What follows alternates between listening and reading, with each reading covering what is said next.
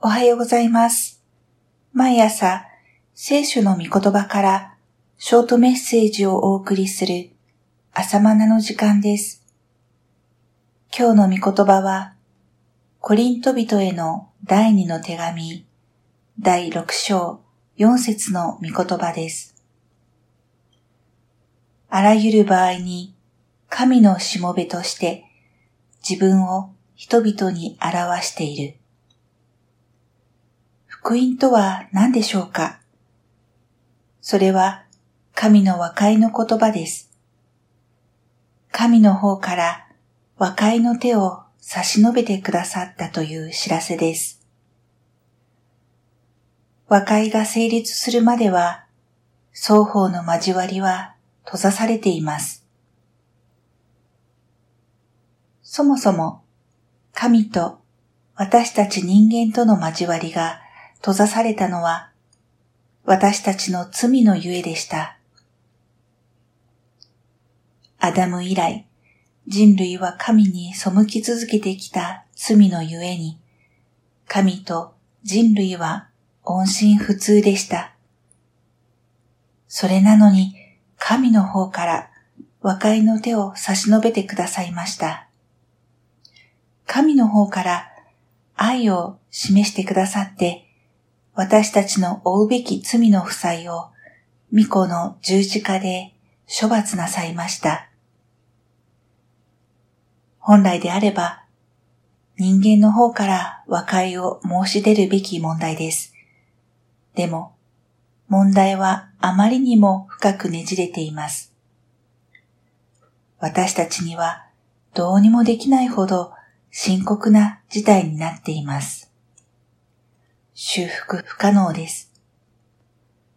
このような人間の状態を神は憐れんでくださって、神の方から和解の言葉をくださいました。これが福音です。人間の方からなすべきなのに、神の方からなしてくださいました。ありがたいことです。ありがたいとは、あるのが難しいという意味です。つまり、ありえないことが与えられたので、ありがたいです。神はまさにありえないことをしてくださいました。これが恵みです。ところが、神の恵みを無駄に受けてはいけないと勧められています。恵みを受けすぎないようにという意味ではありません。こんな尊い恵みを無駄にしてはいけませんという意味です。今は神の方から和解を差し伸べてくださっている時代です。ですから、今のうちにこの和解の福音を受け取ってください。そして、恵みを受けたなら、今度はその恵みを伝える側となってください。そういう意味で、私たちは神から和解の言葉、福音を委ねられた死者なのです。キリストはしもべとなって和解の言葉を述べ伝えてくださり、十字架の死をもって和解の務めをなさいました。今度は私たちが和解の言葉を述べ伝える任務に派遣されています。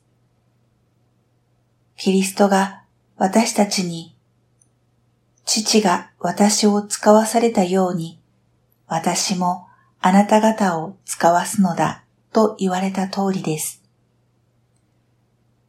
ですから私たちもキリスト同様にしもべの姿を表します。先の神の恵みを無駄にしてはいけないとは、恵みに対して応答することであり、具体的には神のしもべとして生きることです。パウロは六章の中で二度も自分を神のしもべとして表していると告白しています。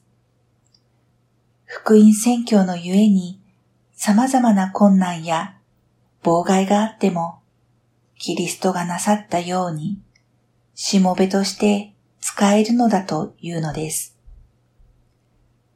権利意識の高い現代人にとって、極度の妊婦、観難、危機、行き詰まり、ムチ打ち、入国、騒乱、労苦、徹夜、飢饉といった環境は耐えられないでしょう。なんで私がこんな取り扱いを受けるのかと怒り出すことでしょう。でもそんな中でも、真実と知識と寛容と慈愛と精霊と偽りのない愛と真理の言葉と神の力によって生きられるのは神のしもべだからです。